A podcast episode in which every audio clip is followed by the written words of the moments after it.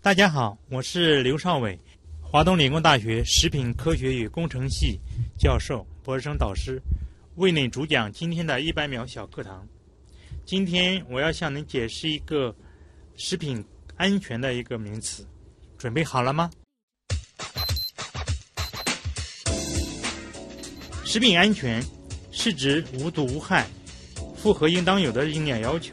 对人体的健康不造成任何急性的、亚急性的或者慢性的危害。这个就是说，对我们大家来讲，那么可能原来有一些概念很不清楚。那么比如说，我们原来上海的柠檬花馒头，这个大家都以为是食品安全问题，但实际上它对我们的身体不造成任何的一个伤害。所以说，这种事件实际上是假冒伪劣产品。但是这个柠檬花馒头对于大家来讲，你吃很多，对你的身体都不造成伤害，所以说不属于食品安全的问题。所以说，在我们平常的生活里面，大家要分清楚哪些是食品安全问题，哪些不是。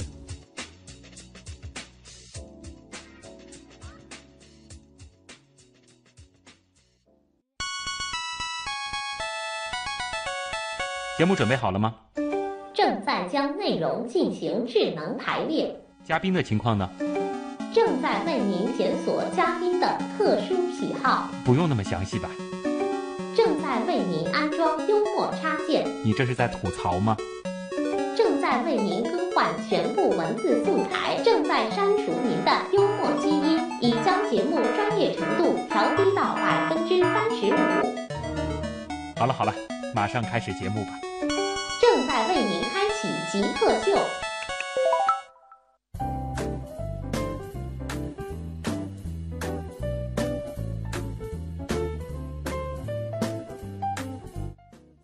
欢迎各位来到本周的极客秀。本节目是由上海市科委支持播出。大家好，我是买食品前总喜欢看一下它的营养成分表的旭东。大家好，我是买食品时总喜欢看包装上的配料排列表的刘少伟。刘老师和我其实，在买东西之前都会看一看它背后的这个表格，但是他关注的点是在配料表。至于为什么呢？其实，因为 他是做食品科学啊。刘少伟老师呢，是来自华东理工大学食品科学与工程系，他是一名教授、博士生导师。那么，其实今天我们节目的关键词就非常非常的明确了，我们会聊聊食品和食品安全。我们先进入极速考场，先来了解一下刘少伟老师是怎样一个人。极速考场，第一题是我们的必答题啊，就想问一下，您是如何定义极客的，以及您曾经做过的最极客的事儿是什么？极客对于我们来讲，特别是对于我们科研工作者来讲，我觉得是一个非标准化。嗯，那么就是与常人不一样的地方，比如说怪异。或者是奇葩，嗯，应该是比较褒义一点的，就是说做事或者是做科研等等，就是说追求创新，嗯，然后标新立异。那你觉得你符合这一点吗？我觉得还可以啊。你刚刚用了就是类似于怪异或者是奇葩之类的怪异嘛是中性词，我认为，我认为是中性。当然了，就是说我们做科研的话，你总是要喜欢创新，总是跟别人的想法不一样。哎，所以说在做科研的时候，你总是要有一些奇离古怪的想法。嗯，那么这样你做出来的科研或者做出来的产品，那么可能大家更喜欢。那你觉得在生活上你是一个比较有性格、会标新立异一些的人吗？不能说这方面，因为我们毕竟是在呃传统教育下的。啊，那么就是说我们虽然说。在一些科研方面或者工作方面，嗯，比较追求一些怪异的，但是在生活中还是比较常态。嗯，那么当然就是说我们在工作的时候有可能会投入一点，就是极客的另外一种对他的一种定义的话，我们觉得应该是比较自我投入啊。那么所以说我做过最类似这种状况的一种事情，就是说我想给手机充电，嗯，我手拿着苹果，然后竟然插到苹果上去了，拿的是一个。吃的苹果，吃的苹果，啊啊！因为因为脑袋想其他事情，所以说就 就把这个这个插线就插到苹果上去。没想到大家天天拿苹果充电，您是真的拿了个苹果在充电，真的有。找一个和食物相关的特征也好，或者说是一种食物也好，给极客代言，你觉得什么比较合适，并回答为什么？嗯，找一个食品的话，实际上还是蛮难找的啊。那么我觉得要比较特别，对我来讲。那么就是火龙果，火龙果，嗯，为什么呢？因为火龙果，我觉得它是红色啊，因为我觉得红色的话能给人一个刺激，各种颜色的话，食品对人的刺激是不一样的。啊，那么红色一个就是让你思想比较活跃，嗯，然后活跃之后呢，可能里面就比较怪异。再一个就是说，火龙果里面一些小点点，嗯哼，有时候让某些密集恐惧症的人，他会有种恐惧感，那么就会产生怪异的想法。啊。所以说，我觉得火龙果可能，如果从食品这边选的话，我会选火龙果哎，。你别说，其实给我留下印象最深刻的这个水果，火龙果绝对算得上。第一次看真的是对，无法想象它怎么吃。因为我们这个实际上我们这边很少见原来，嗯，所以说后来才有。哎，哎不错啊，火龙果我感觉挺适合做 logo 的。嗯，一个比较个人的问题，你是做食品科学的，对那你自己最喜欢吃什么东西？我觉得吃这个东西，实际上对人来讲，它是一个从小培养的习惯。嗯因为我是北方人，所以说现在到现在为止，那么基本上还是喜欢吃北方的食品。嗯，面食就像哎面食，你说这个喜欢什么食品？我觉得应该根据他小时候的成长来、啊，来说，因为如果这小时候成长的这个环境里面，对你的这个嗯人的消费习惯塑造是很大的。啊，所以说后来你到其他地方，那么也很难改变。那不会因为就是学了这个食品专业之后，就是对吃有一个很大的改变啊、这个改变是有。那么就是说，我们在选择食品的时候，会或多或少知道它里面能给你提供什么，嗯，或者是它里面带有什么样的伤害，或者一种对你造成一个健康造成一个影响。嗯，那么这方面的话，我们稍微平时会注意一点，我们会合理的搭配一点，然后喜欢吃的有可能会让自己少吃一点，嗯，不喜欢吃的也会让自己努力的吃一点。嗯这样的话对自己的健康会比较有利。呃，总的一句话，学食品还是对我们自己还是有点帮助的。啊，那会在生活当中有人说，像学你们这样专业的人，这个在吃方面比较矫情，或者是比较作嘛？有时候会，朋友一起聚餐或者吃饭的时候会，特别和家人一起，有时候啊这个不能吃，这个要少吃点。一个人的口味嘛 形成之后，他会觉得哎这个是我天天要点要吃的东西，嗯你不让吃嘛，那当然你不要矫情，我们偶尔吃一次嘛，啊会有这种会有这种状况。但是你会有忍不住这种职业习惯的对，还是还是有时候还是会说，啊。哎，您是有一个研究领域是跟食品安全相关的啊，对那就想问了，就是您觉得世界上，我们还是加个相对吧，相对来说最安全的食品是什么？对于我们来讲是没有相对安全或者没有安全的食品，没有，没有。这个因为所有的你吃下去的东西，那么对身体实际上都是有一个影响。那么这个影响有好的一面，有坏的一面。嗯比如说水，你喝多了也会中毒。嗯所以说，任何的东西你吃下去，只要超量，那么都会对身体有坏的影响。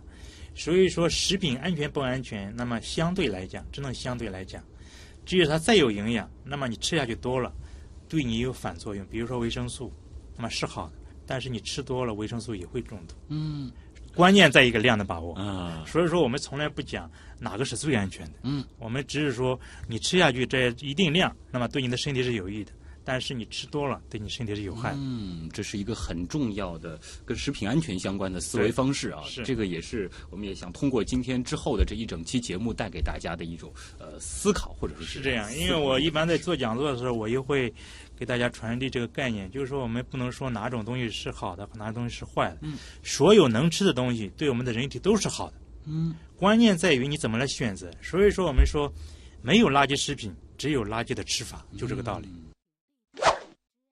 呃，您是做食品科学研究的啊？是。那么在您的这个研究工作当中，会使用一些呃，我们说呃比较贵的试剂，或者说是一些比较高级的仪器吗？当然，哦，能说一些吗？比如说我们做一些营养方面或者是一些活性物质的检测方面，嗯。那我们用一些比较贵重的仪器，比如说一些质谱仪啊，嗯。还有 PLC 啊，一些气象色谱啊，嗯，那么这个一台都是上百万的，啊。我们都会用。那个 LPLC，嗯，这是嗯什么东西？这是液相色谱，也是一种色谱仪。就是在食品检测当中，它会起到很重要的作用。对，这实际上就达到一个生物分子的水平了。就是说嗯它，你要做到一个分子水平的话，那么你用的仪器设备或者用的试剂，那么嗯都是比较贵的。就用您刚刚提到的那个 LPLC 吧。嗯嗯呃，这个的话，通常在这个实验室一台这样的设备是要钱。啊，要看你是哪个公司产的，啊，好的公司产嘛，要要上百万，上百万，嗯嗯。那么当然，你要是国产的嘛，会便宜一点，嗯但是也要几十万。几十万。对，好，而且最重要的是什么？而这 PLC，你检测一个东西，它里面有个柱子，啊，这个柱子还要另外买。比如说专门检测某种东西，你要换柱子，这个柱子还要另外花钱。这个柱子一根要多少钱？那也不一定，啊，要看不同的这个测的样品。所以说这个就是说消耗品是蛮多的。哦这是非常花钱的一个学，科。做科研是很花钱。所以说我们在经常做项目的时候，那么很多企业说啊，你们要这么多钱吗？但实际上我们要那点钱根本就不够用的，嗯，我们还有其他的钱来填补这个空缺。好。啊，那下面一个问题是这样的，嗯请问您一年的收入能够买几台，或者是您几年的收入能够买一台国产的 LPLC？实际上我们是还买不了。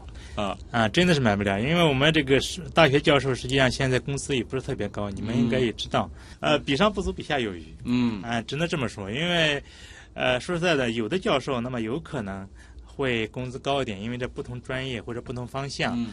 那么有可能根据他这个从事的行业都不一样，每个教授都不一样。嗯。如果说你看国家的这个标准来讲，我们是应该是中等，啊，那大约是三到四年可以买一台国产的，呃，也不一定，也不一定。那就不为难您了啊。就是如果说可以不考虑其所有的情况，这个包括收入、包括家庭等等的这种牵绊，你最想做什么事情？实际上我还蛮想开个咖啡厅的，哦，因为因为我是研究食品的嘛，是而且我研究了快三十年了。嗯。呃，因为我挺喜欢喝咖啡，嗯。做咖啡的过程里面，我觉得有种满足感，啊，而且不同的咖啡有不同的味道。嗯那么就在那里也不需要赚钱，那么就是作为一个平时的一个爱好，然后这样做做还蛮好。您要是开咖啡馆，我一定去捧场。这 产品应该是非常安全的啊。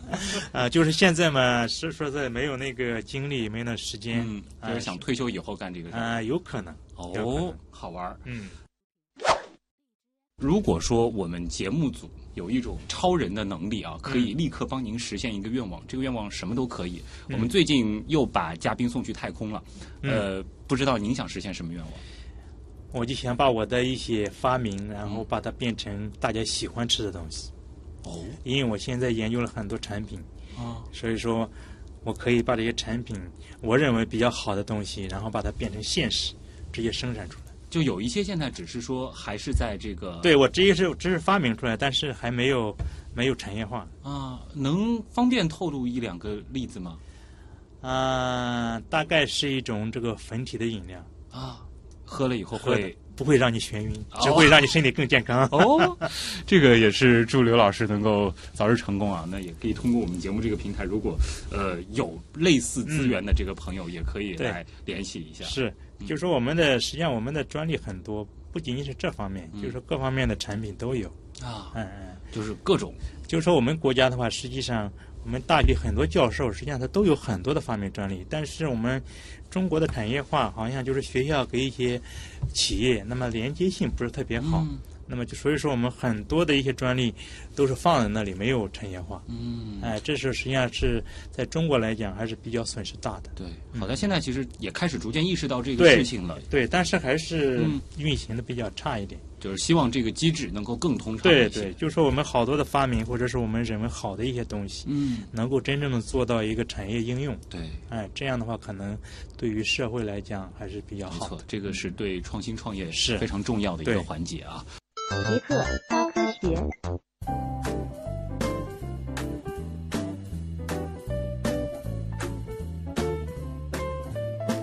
欢迎各位回到极客秀。大家好，我是买吃的东西之前呢，总喜欢看一下它的营养成分表的旭东。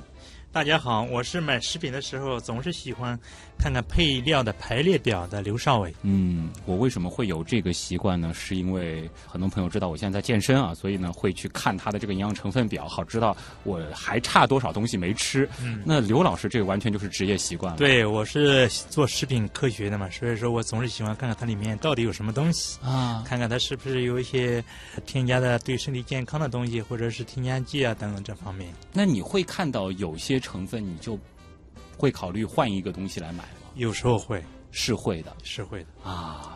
刘老师呢是华东理工大学食品科学与工程系教授、博士生导师啊。那么稍后的时间呢，就和大家继续来聊跟食品安全有关的事儿。先想问一下，就是您因为其实已经是这个教授了，对呃，应该不是泛泛的这个跟食品相关的所有领域都涉及，嗯具体是在食品的哪一块儿呢？那么因为我这个做食品做的年数蛮久的，嗯从本科开始到现在已经快三十年了，所以说基本上食品的各个领域我都做过。那么当然就是说我现在的研究方向，那么一个是食品加工，一个就是食品安全。因为食品加工到最后产品出来总是有个货架期的一个评定，嗯所以说这安全这一块的话，对于食食品加工来讲还是蛮重要的。所以说我基本上就是食品加工加上食品安全，嗯那么这一块做的比较多一点。啊，食品加工的话，其实它涉及的就是整个这个食品的生产。生产。对，就是说我们怎么把这个产品生产出来，用什么样的设备？啊。就像你刚才说的，我们说的是检测设备，现在嘛，我们说的设备是生产设备，嗯。就是怎么在企业里面把它生产出来，然后后面的话怎么包装，怎么检测，然后怎么流通，然后食品那么这整个一个过程。食品安全这一块儿的话，又涉及到了就是成分的这种检测，包括一些对人的这种反应等等等等。是，就是说对人体的危害啊，一些毒素啊，还有微生物啊等等这方面。感觉食品是一个非常非常杂的学科。对的，食品实际上它就是一个交叉学科。嗯食品，因为它食品来讲，它是一个应用学科，所以说它可以用物理学，可以用数学，可以用电子，可以用计算机，那么信息、生物等等，那么所有的这些学科的基础知识，我们都可以拿过来用。对，我也在想，好像嗯和我们之前访过的这个营养学的，包括这个毒物学的，这些都是我们一可以应用的。营养我们也有，比如说我们这个产品里面，我们生产产品里面含有多少蛋白质，嗯含有多少维生素，含有多少对身体有营养的东西，我们嗯都要做的。啊，所以营养只是我们的一门课程。呃，反过来，我觉得就是说，对于在很多学科正在念本科或者是硕士的朋友，嗯如果说想要转食品，其实都可以。都可以。在美国读书的时候，我们很多中国的那个就是陪读过去的一些学生，那么他们自己要读一个学位，嗯，很多就选我们食品，因为食品的话，只要有本科的水平，那么你读一个硕士是没问题的。啊，那，但反过来说，食品倒真的是一个几乎不太可能被时代发展所淘汰的学科。这个只会越发展越好。所以说，我们说食品在现在的中国是一个朝阳产业，嗯就是说我们现在大家都开始关注吃了。嗯关注我们吃的东西对我们身体是不是有营养，是不是健康。嗯所以说现在刚刚开始起步，所以说嗯将来的食品只会越发展越好。那其实这个又谈到了一个中国人现在对食品关注度最高的关键词了，嗯就是安全了。其实这个事情已经谈了，在我的印象当中，可能都十年以上了。是，那就想问一下，在您的观察当中，就是我们现在的这个食品安全现状是什么一个水平？呃，应该说中国的食品安全的话，实际上就是总的趋势，那么是越来越好。那么当然就是说，在这个趋势里面，我们的食品安全的风险，那么依然是严峻的。这个呢是由我们国家的复杂环境造成的，因为我们中国的话做食品的企业，那么中小企业比较多一点，嗯这就造成了我们食品监管或者是在食品安全方面，那么有很多的风险不可控。嗯那么你像国外的话，都是一个大的企业，你们你们可以知道，国际上有名的企业都是大的食品企业，嗯所以说他们食品的安全风险就容易控制。嗯但是对于我们中国的食品来讲，你一种产品，每一个省、每一个市都有可能有这个产品，所以说这个风险呢，对于每一个厂家来说那就不一样。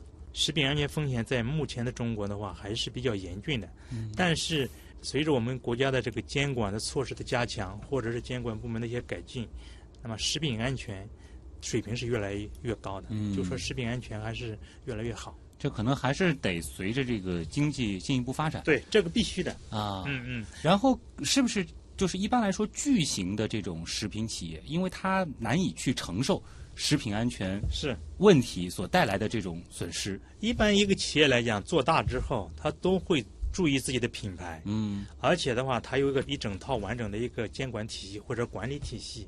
那么对于一些小企业来讲，比如说一些中小企业或者几个人的家族企业，他根本就不会关注这方面。嗯，所以就是说，目前我们中国出现很多小的食品安全问题的一个根源。这个其实也从逻辑上理顺了为什么很多专家都会提醒大家，如果说你不确定的话，去买一些大品牌。哎，要正规厂家。嗯，其实哎这个是它背后的这个内涵了。是，其实常常还会听到另外一种说法，嗯就是说我们的这个食品安全问题可能还会出在就是食品添加剂的。呃滥用，或者说是呃更前面一个环节，就是关于这个农药的这个问题上，不知道这个您怎么看？大家都是有个错误的认识。那么大家都觉得我们中国的食品安全问题是由于我们用的农药过多，用的食品添加剂过多造成的。但实际上的话，这个问题不是最大的问题。就是说，现在世界各国关注的食品安全的问题，实际上是在生物性危害。那么当然，就是说这个我刚开始的一个定义里面嗯还没有讲到。那么就是说我们食品安全它有三个危害。那么一个是物理性的危害，比如说我们大家吃饭或者吃食物的时候，我们吃的东西里面有树根啊、有铁钉啊、哦这些外来的东西，那么这个是在我们食品安全领域里面算物理性的危害。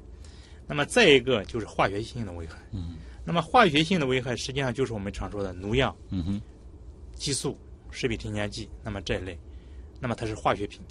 那么这个化学品带来的危害，那么可能在我们中国目前来讲，大家关注最多的。对，但实际上，这个危害是可控的，不是我们世界范围内大家关注的。嗯因为所有的农药或者所有的这个化学品的添加剂，只要你按标准来，那么对人体是没有任何伤害的。嗯那么之所以在中国造成这么大的一个影响，或者受到大家的关注，主要是因为我们中国很多的非法的一些小企业，或者没有在监管之内的小企业，他自己乱添加造成的。嗯那么比如说你，我们我们大的食品安全事件，三聚氰胺事件，苏丹红，那么这些东西它是化工原料，它本身就不应该添加到食品里面。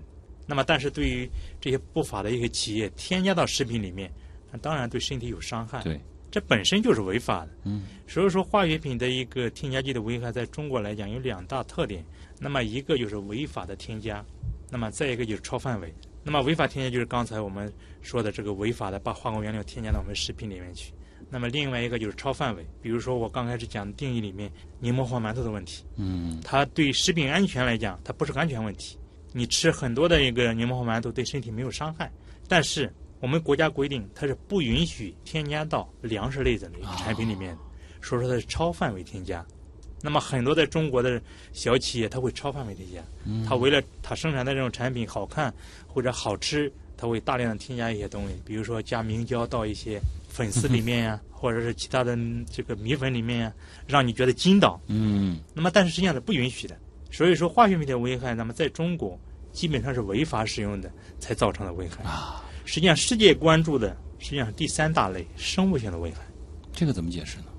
那么生物性的危害就是说你看不见的东西，比如说微生物，嗯就是说我们吃的很多的细菌，这个实际上是我们生产企业也好，或者是我们平时的烹饪也好，那么我们不可控的，哎因为比如说你一个原料没准备好，或者是你生产的一个流程里面一个温度没控制好，那么都可能让这里面的细菌会滋生。那么这样你最后的产品里面有可能微生物超标，你吃下去就会拉肚子，嗯或者就会腹泻等等。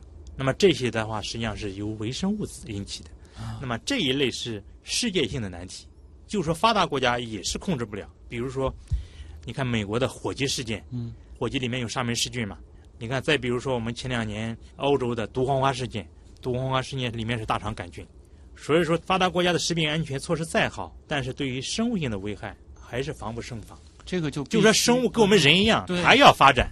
它也会哎，就是说抗药性的一些东西，生物它一出来，嗯所以说这个是我们食品安全里面一直随着我们发展的一个东西。嗯就是生物性危害是很难解决的问题，但是化学品的危害实际上是很容易解决的问题。你买的这个产品是正规的，它按国家标准来的，那就一点问题都没有。对，比如说你的这个吃的这个冰激凌里面，有一段时间说哦，里面有二十几种添加剂，然后说这个不能吃了。但是如果没有这些东西，这个它成不了冰激凌。就跟冰块一样，你就不想吃了。对，所以说没有食品添加剂，没有现代工业嘛，一点都不假。如果是没有食品添加剂，我们大家现在好多食品都不要吃了，食之无味啊！哎，食之无味。所以说，关键是有可能你买到了非法的，或者是一些小企业做的，它本身就不按国家标准来的，那当然有问题。这个我们得从这个，大家如果是作为个体的话，就买的时候就一定要多留一个心眼了。对对对。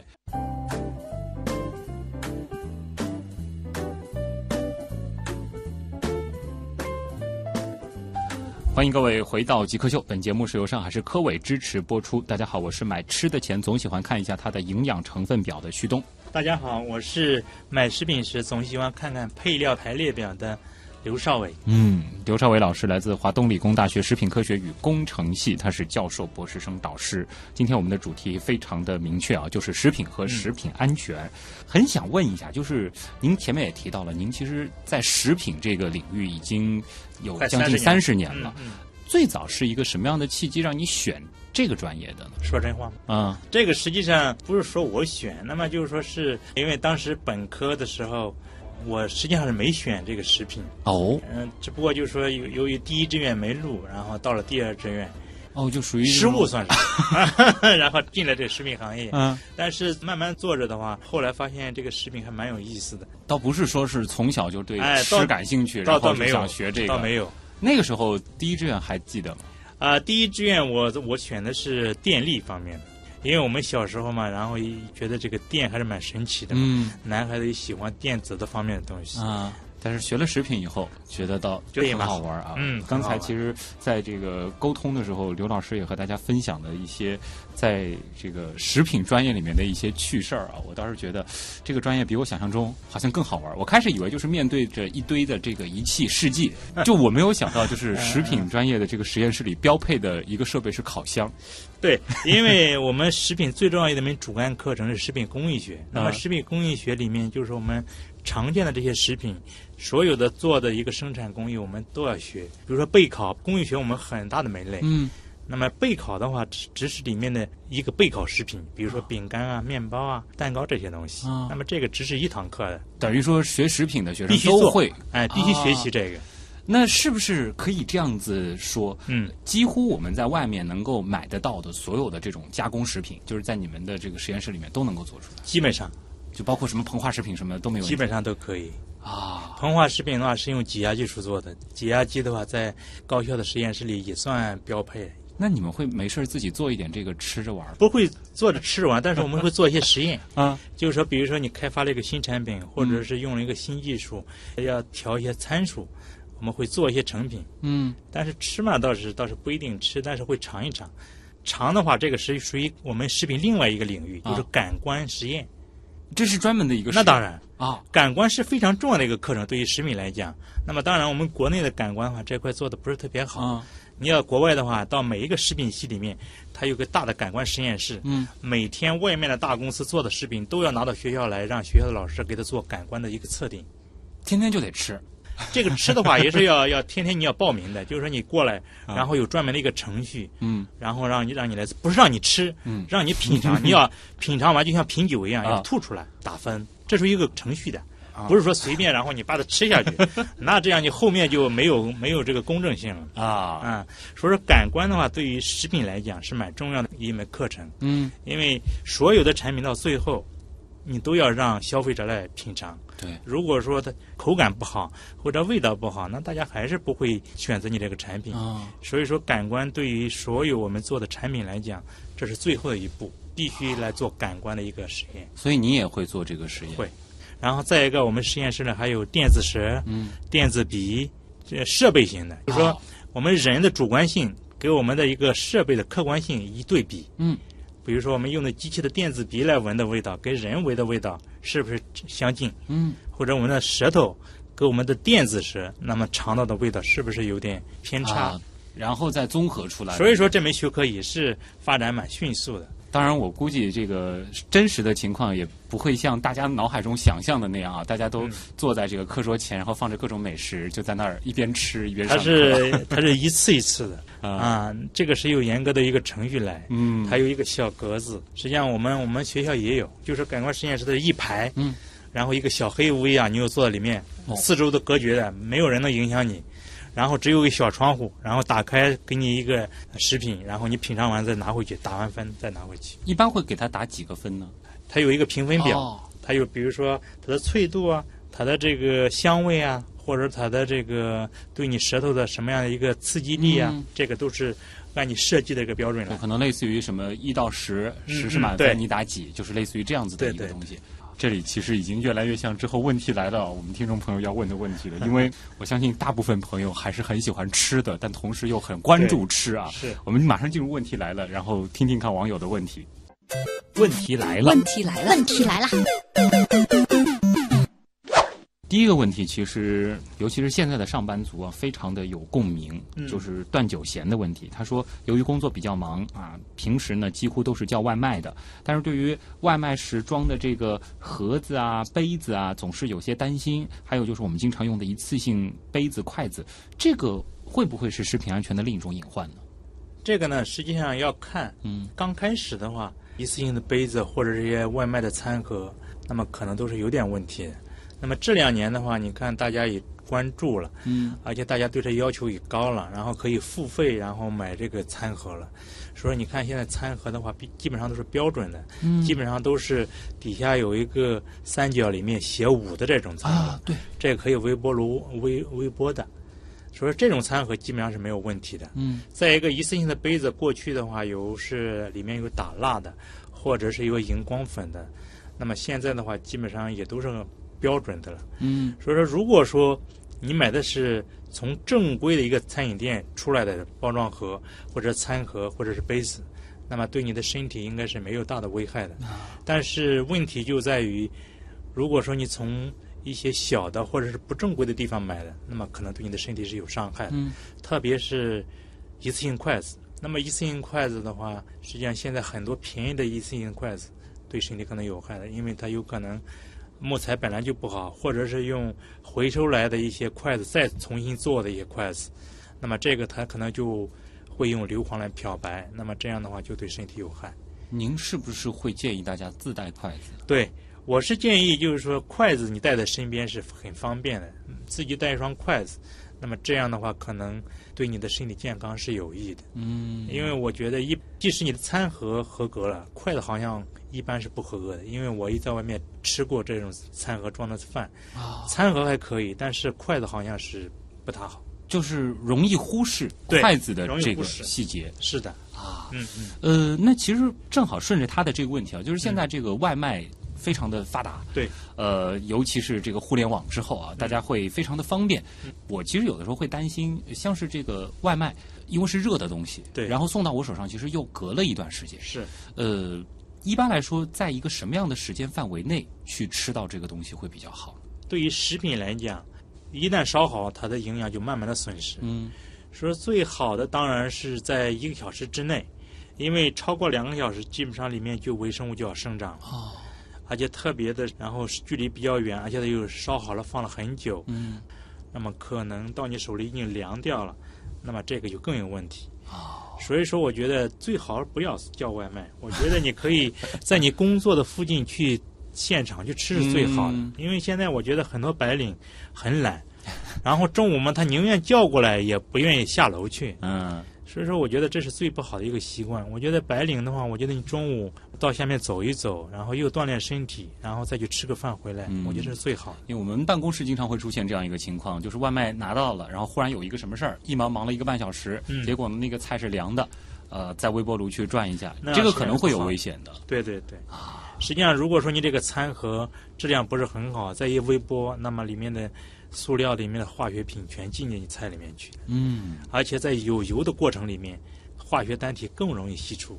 哦，就是不建议大家对，不建议大家用微波，即使你这个可以用微波的餐盒，也尽量少用。尽量少用。对。彼岸青梅啊，他问了一个和水果以及果汁有关的问题啊，他可能关注过您的微博。他说前几天看您的微博转发了水果和果汁的帖子，嗯，能和大家再来科普一些关于果汁的误区吗？这个果汁的误区实际上是蛮多的。嗯果汁来讲，在中国是一个有小资情调的一个东西，特别是女孩子。然后呢，在在咖啡店里喝杯果汁很优雅嗯啊，特别在上海这个城市里面。但实际上果汁的话是对身体健康不利的一个东西，这个只能偶尔喝喝。现在应该大家听的科普讲座什么都多了，大家知道水果榨汁，那么一个它里面的营养被破坏，比如说你把这个细胞壁破坏掉了，那么很多的有营养的东西遇到氧气会氧化。嗯那么再一个就是说里面的糖被浓缩了，然后再一个最好的东西被你扔掉了。那么我们榨的这些汁渣子，那么它是膳食纤维，那么膳食纤维对于现在的人来讲是最重要的。所以说现在的很多的白领或者年轻人都有便秘，就是因为你们吃的膳食纤维太少了。比如说你们吃白馒头、吃面包，从来不吃粗粮，那么说说你们便秘很正常。嗯，吃果汁的时候嘛，然后又把这个最好的东西扔掉，人家总想着这个榨成汁了嘛，更好吸收更好吸收是更好吸收，它吸收是糖，啊。有营养的东西实际上都破坏掉了。嗯比如说里面维生素，维生素 C 的话遇到氧气就会氧化掉，就是苹果切开放在空气中也会变黑了。实际上这就是一个氧化的过程。我们一直建议，就是说吃水果最好就是吃原生的水回水果，嗯不要榨汁。榨汁是啥？你偶尔吃是可以，但是吃多了也不好。那说到这个果汁啊，其实嗯大家现在可能也会在一些这个写字楼的楼下或者是地铁地铁站，嗯呃，看到现在挺流行的那种，我感觉比以前呃商商场里买到的这个果汁要贵很多的、嗯那种百分之一百的，好像说是这个鲜榨的果汁，这个它是什么原理？这个不管你百分之多少嗯，百分之一百的话，只不过说你里面是果汁，没加其他东西。嗯那么因为果汁的话，这个实际上大家不了解，因为果汁在我们中国的话，它比如说有百分之十的、百分之十五的，有的叫果味饮料，有的叫果汁饮料，还有的叫果汁。那么所以说大家也搞不清楚是名字，所以说百分之百的果汁只能说明它里面是加了水的果汁有可能，啊，但是用的果汁是百分之百的，没有加调味，没有加色素。嗯但是就是说现在流行的，比如说我们百分之百的果汁，我们是用有的是有的是用复原的果汁做的。那么复原的果汁做的，它是允许加上一些调味的东西的，这也算百分之百的果汁。哦，所以说，它十几块钱，那么也不不代表它就是纯正榨出来的。啊，真正榨出来的果，大家在家里榨过果汁，那个榨的果汁有的是不好喝的，对，但是外面的果汁味道始终是一样的。嗯所以说有可能会调味。那么所以说这个东西呢，还是那句话，外面的果汁偶尔喝喝是可以的，不管我们用什么样的方法做的，那么有可能你百分之百的果汁对身体是有益的，但是远远不如我们吃水果带来的一个好处多。啊。游走瓷器之都啊，他说我平时很注重养生，然后呢，基本上都买有机食品。那想问我这样子的选择对不对啊、我们也不能说他选择对不对，啊？因为作为有机食品或者其他的绿色食品、无公害食品，那么都是在某个标准之下的一个食品。应该说，如果满足这些条件的食品，对我们的身体健康都是有益的。嗯那么，当然，有机食品现在在中国的话是一个代表非常好的一个东西。嗯，大家也看过报道，那么就是有机食品的营养跟其他的是没有区别的，就是从营养来讲嗯是没有差别的。那么，但是从安全性上来讲，大家都觉得有机食品的安全性要好一点，但实际上呢也不一定，因为有机食品的话也是可以用农药的一种有机的农药。那么再一个，它是用有机肥的。那么有机肥呢，大家也知道，有机肥，比如说动物的粪便，啊或者是或者是人的粪便，那么在过去做成有机肥。那么这个有机肥的话，你是不是能控制得了源头？嗯哼，那么这个是还两说。那么所以说，从安全性上来讲，那有机食品有可能会比我们普通的食品安全性更高一点。那么但是对于它的这个性价比来讲，是绝对不值的。啊，大家知道，有机食品现在的价格要高个几倍，对比平常的食品。但是你说它安全性要比我们普通的食品要高几倍，这个也不大可能。嗯所以说，如果你有钱，那么你可以选择有机食品吃一吃。但是如果你没有钱，选其他的食品也一样，因为嗯提供的营养是一样的。那么在更多的有机产品，那么现在应该是个概念，或者说是一个趋势。我们要这样想：如果说我们全世界的人都吃有机的食品，大家知道有机食品它的产量是比较低的，那么可能对于整个的世界的一个食品的一个供给可能就有问题。所以说，有机食品那么只能是一个小众，嗯只是我们大家偶尔去吃吃的，但是不能作为一个国家的一个发展的一个东西。嗯，那么就是说，我们还是要正确的看待这个问题。现在一直听到一些，比如说像提前面提到的这个有机食品的概念，嗯。还包括什么绿色食品，这些食品的这个定性在是不是说是在这个食品相关的这个法规当中是有明确定义的。有的，啊？就是说我们国家的话，对于绿色食品、无公害食品还有有机食品，那么都是有严格的规定的。啊，就是说你要做这个，比如说你要认证，你要做这个无公害的要认证，做绿色的这个土地、土壤啊等等条件都要认证，嗯，有机食品更要认证。能简单讲一讲，就是无公害、绿色还有有机，它到底是有什么区别吗？我经常被这三个概念搞混。啊、无公害的话，实际上它就是说它里面添加的一些添加剂或者是农药、化肥，在国家的这个危害之下嗯就可以了。那么对于绿色的话，是尽量的不用这些有公害的农药啊，或者是化肥啊等等。那么对于有机的话，当然就是纯粹的一个不用。有有机条件下做这个食品。啊，嗯实际上它就一级级的高一点，最高的是有机，最最高的是有机，然后是，绿色。然后是无公害，啊，是这样子。嗯。但是实际上差别不是特别大。大家也知道，我们现在中国的这个地理条件，每个地方都不一样，所以说你即使是同样是有机的，在上海跟在内陆它是不一样的，因为它土壤条件不一样，嗯水质不一样，所以说稍微有点差别。嗯。但是如果没有我们说工业化的这种食品生产，嗯这个地球承载不了那么多的人，这个意识大家一定要对，大家一定要注意，就是说我们在追求生活品质的时候，那么还要考虑我们大的一个环境下的一个嗯食品的供给的问题。更何况就是与我们健康相关的各种技术也同步都在进步当中是。北极星这个问题很短，但是也是所有人都关心的啊，就是怎么吃得好，怎么吃得安全。嗯，这个确实是大家比较常问的问题，因为我在原来做讲座或者是一些场合里面，大家都问，那我们怎么吃呢？在这里实际上有几个简单的小建议。我们说，所有的食品，那么都有可能对我们的身体有一定的毒害作用，所以说，你吃任何的东西都有可能对你身体带来不利的影响。那么重要的是，就是一个平衡。我们一直讲膳食平衡。就是说，在你选择食品或者选择安全的时候，让这些食品要达到一个平衡，就是带来的营养要平衡。比如说，你今天的脂肪、蛋白质，还有等等其他营养素都要达到一个平衡。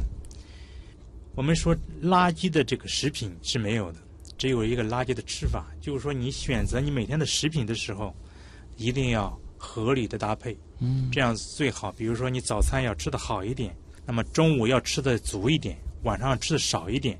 那么再一个，对于我们现在的人来讲，膳食纤维是最重要的第七大营养素。嗯过去都说六大营养素嘛，那么比如说蛋白质啊、水啊、矿物质啊这些，那么是过去我们常讲。但是我们现在的人来讲，那么是缺乏膳食纤维的，这个是第七大营养素。所以说我们每天需要吃一些粗粮，比如说一些薯类，比如说你每天吃红薯、吃个山药，或者吃一些含有膳食纤维的一些东西，这样对于你的肠道菌群的一个平衡是有利的。当然，你们现在很多人有可能会买一些益生元或者买个膳食纤维片吃，那么这个你倒不如吃一些食品，那么这样可能对你的身体更好。那么再一个就是说，我们要严格的控制我们的油还有我们的盐，那么这个对我们中国人来讲是超量的。嗯哼，绝对是超量的，所以说大家不用担心自己的盐摄入的不够，或者是自己的油摄入的不够，这个一定要严格的控制。再一个脂肪的控制量，那么我们现在很多的家庭里面吃的肉太多了，因为我们现在的生活水平高，对，所以说对于脂肪的一个获得更容易一点。所以说我们现在每个人脂肪都过量，现在很多的小孩子都是胖嘟嘟的，所以说这就是脂肪超量。我们中国人不缺三大营养素，比如说脂肪、蛋白质，还有碳水。还，碳水化合物。那么这个我们是不缺的。那么但是我们的微量元素是缺的，所以说目前最重要的就是说我们要多补充一些微量元素，比如说蔬菜水果，这个我们要多吃一点。那么这个对于我们目前来讲是比较重要的。嗯那么再一个就是说，我们在选择食品的时候，一定要选择一个比较好的食品。购买食品的时候，一定到正规的场所、正规的超市去购买。这样的话，对你的身体可能会更加好一些。嗯，我的建议大概就这几点。关键就是我们要学会选择和搭配。对啊，这样膳食平衡。即使你是在洋快餐，你也能够吃得很健康。可以，可以吃的，对没问题。好，那也再次感谢华东理工大学食品科学与工程系的刘少伟教授做客极客秀，谢谢您。谢谢您。那以上就是本周的节目，本节目是由上海市科委支持播出，我是旭东，咱们下周再见。